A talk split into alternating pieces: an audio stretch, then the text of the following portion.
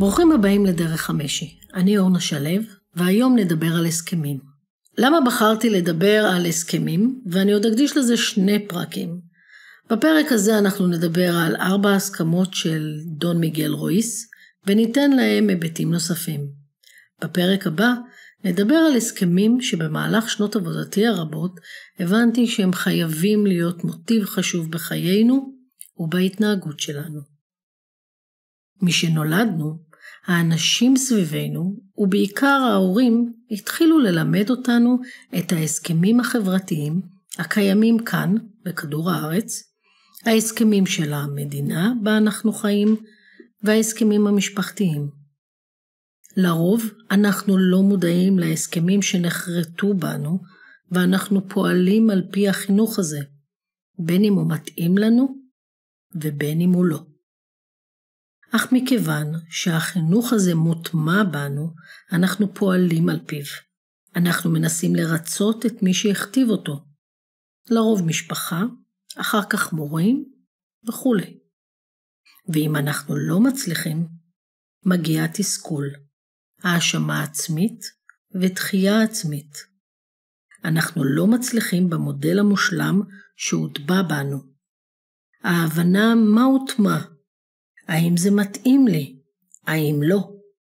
לנקות ולעשות הסכם חדש במקומו שיתאים רק לי וארגיש איתו שלם. זהו האיזון המושלם. וכל הידע הזה מגיע כמובן מתת המודע שלנו. דול מיגל כותב, הסכם יחיד לא היה מהווה בעיה כל כך, אך במשך השנים יצרנו הסכמים רבים שגורמים לנו למתח וסבל ומביאים אותנו לעתים גם לכישלונות. כדי להגיע לאיזון, לשמחה, להגשמה, עלינו להיות אמיצים, להפר את ההסכמים הגורמים לנו לפחד, ולהכניס חדשים במקומם. ארבעה הסכמים רבי עוצמה יעזרו לנו בשינוי. הראשון, תואר המילה. היהדות קוראת לזה לשון הרע. לא סתם נאמר החיים והמוות ביד הלשון. למילה שלנו יש עוצמה וכוח. מילה טובה תרים אותנו ותגרום לנו לסיפוק, נחת ושמחה. מילה לא טובה תוריד אותנו ותגרום לנו להרגשה רעה. אנחנו מאמינים למילים הנאמרות לנו, ועושים הסכמים עם עצמנו בהתאם לזה. אם נולדה אהבתי לשיר, ואמא אמרה לי שאני שרה נורא, בתת המודע עשיתי הסכם עם עצמי לא לשיר יותר. מורה שאמרה שאני לא מוצלח, חברה שאומרת שאני לא נראה טוב, לכל מילה יש כוח רב. ולכן, ההסכם הראשון שלנו, עלינו לשים לב מה אנחנו אומרים. איך אנחנו אומרים את זה. גם לאחר וגם כשאנחנו מדברים על עצמנו. עלינו להקפיד על לשוננו, להקפיד לא לרחל ולא לדבר על אחרים. הקבלה אומרת שבגין רצח אין עונש מוות, אך בגין לשון הרע יש. ולמה?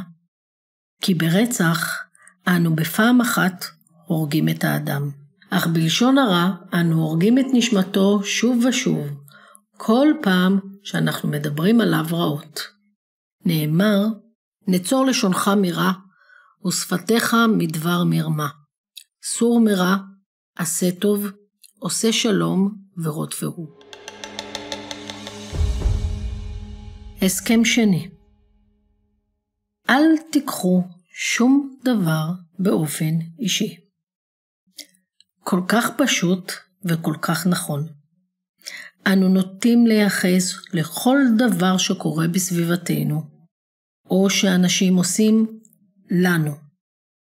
לא כל מה שמישהו עושה או מתנהג קשור אלינו. אם הבוס נכנס וצועק ולא מרוצה, מיד נשאל את עצמנו, מה עשיתי? למה אני לא טוב? למה הוא לא מחבב אותי? התשובה, זה בכלל לא קשור אליי. זה שלו, של הבוס. ייתכן והוא לא מרגיש טוב, ולכן הוא עצבני. ייתכן ויתווכח עם מישהו בבוקר, ועכשיו הוא עצבני.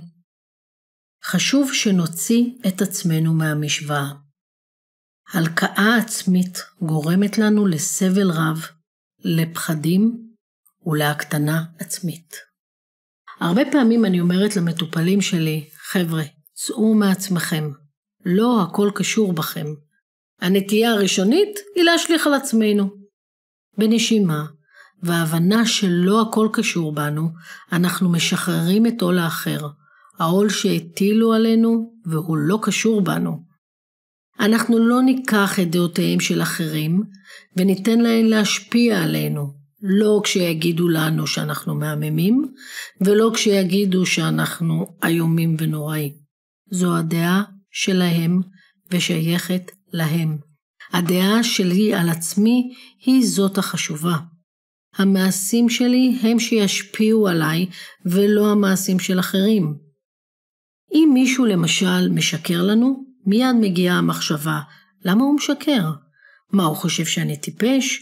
ככה הוא מזלזל בי, בתבונה שלי? לא. הוא משקר כי הוא מפחד. זה לא קשור אלינו בכלל. אלה הסיבות שלו. וכשאנחנו מבינים את זה, פתאום זה לא חשוב. זה לא מעיק. לא משפיע עלינו. אלה הסיבות שלהם. אני מחוץ למשוואה.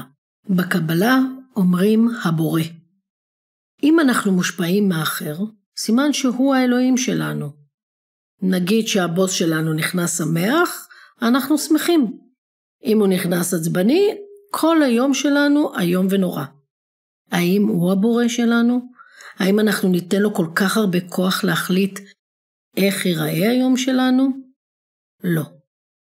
אנחנו הבוראים של עצמנו. אני הבורא שלי. הסכם שלישי אל תניחו הנחות. קיימת בנו הנטייה להניח הנחה ולהאמין שהיא האמת, ומתוך הנחה זו אנחנו פועלים, שופטים אחרים, כועסים או מתרגשים. וכשמתברר שההנחה שגויה, הכל קורס לנו. לכן, כל פעם שאנחנו מניחים הנחות, אנחנו יוצרים בעיות, חווים חוסר הבנה, יוצרים דרמה ועל מה? בעצם על שום דבר אמיתי. הדרך להימנע מלהניח הנחות היא לשאול. אם אנחנו לא מבינים, להמשיך לשאול עד שנבין. תקשורת למשל, יש לנו יום הולדת, ואנחנו מניחים שכל הסובבים אותנו אוהבים אותנו והם יודעים בדיוק מה אנחנו רוצים ליום ההולדת שלנו. מגיע היום המיוחל, ולא קיבלנו את מה שרצינו. האכזבה כל כך גדולה. תסכול, ואיתו מגיעה המרירות. יצאנו מנקודת הנחה מסוימת, בנינו עליה מגדלים, ראינו את עצמנו עם המתנה, וזה לא הגיע. אלה העומדים מולנו לא מבינים על מה הכעס והתסכול. הם חשבו לטובה, והביאו לנו את מה שנראה להם נכון. אנחנו כבר בנינו מגדלים. כמה פעמים אמרנו לבני הזוג שלנו, הייתם צריכים לדעת כבר. יצאנו מנקודת הנחה שהם חושבים כמונו, ואז הופתענו שהתוצאה לא כמו שחשבנו. אנחנו לא נשאל למה לא עשית כלים, או למה לא עשית כלים. כבר בשאלה הנחנו שלמרות שביקשנו, זה לא נעשה.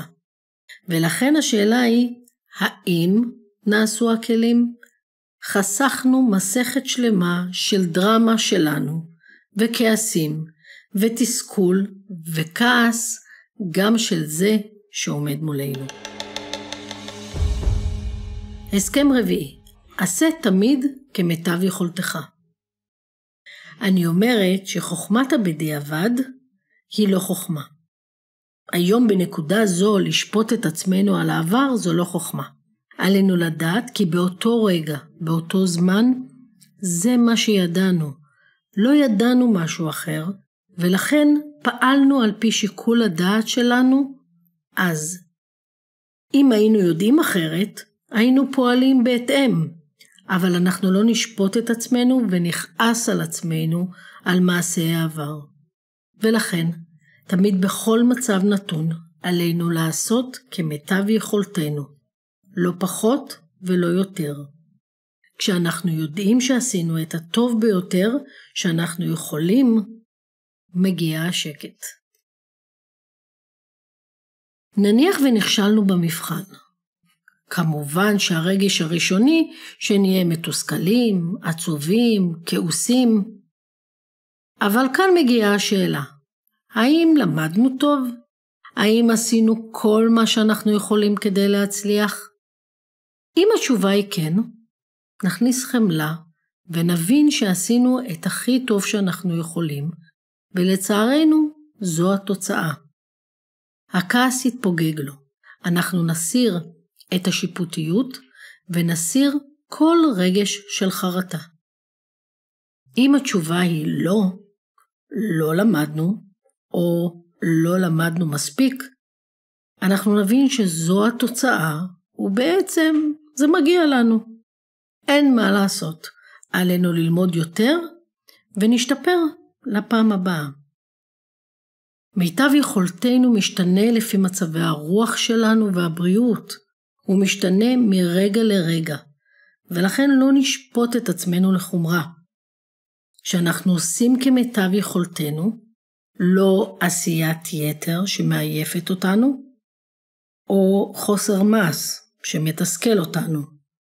כשאנחנו עושים את הטוב ביותר באותו רגע, תמיד זה יגיע מתוך אהבה ושמחה. זה יגרום לנו לאושר כי הגיעה ההבנה שהעשייה הזאת לא באה כדי שנקבל תגמול, אלא היא עשייה מתוך ההסכם שלנו עם עצמנו. לעשות כמיטב יכולתנו לא מגיע מתוך כורח. אנחנו לא חייבים לעשות, אנחנו עושים בהנאה. וכשזה נעשה בהנאה, שם אנחנו באמת עושים את המיטב. מדיטציה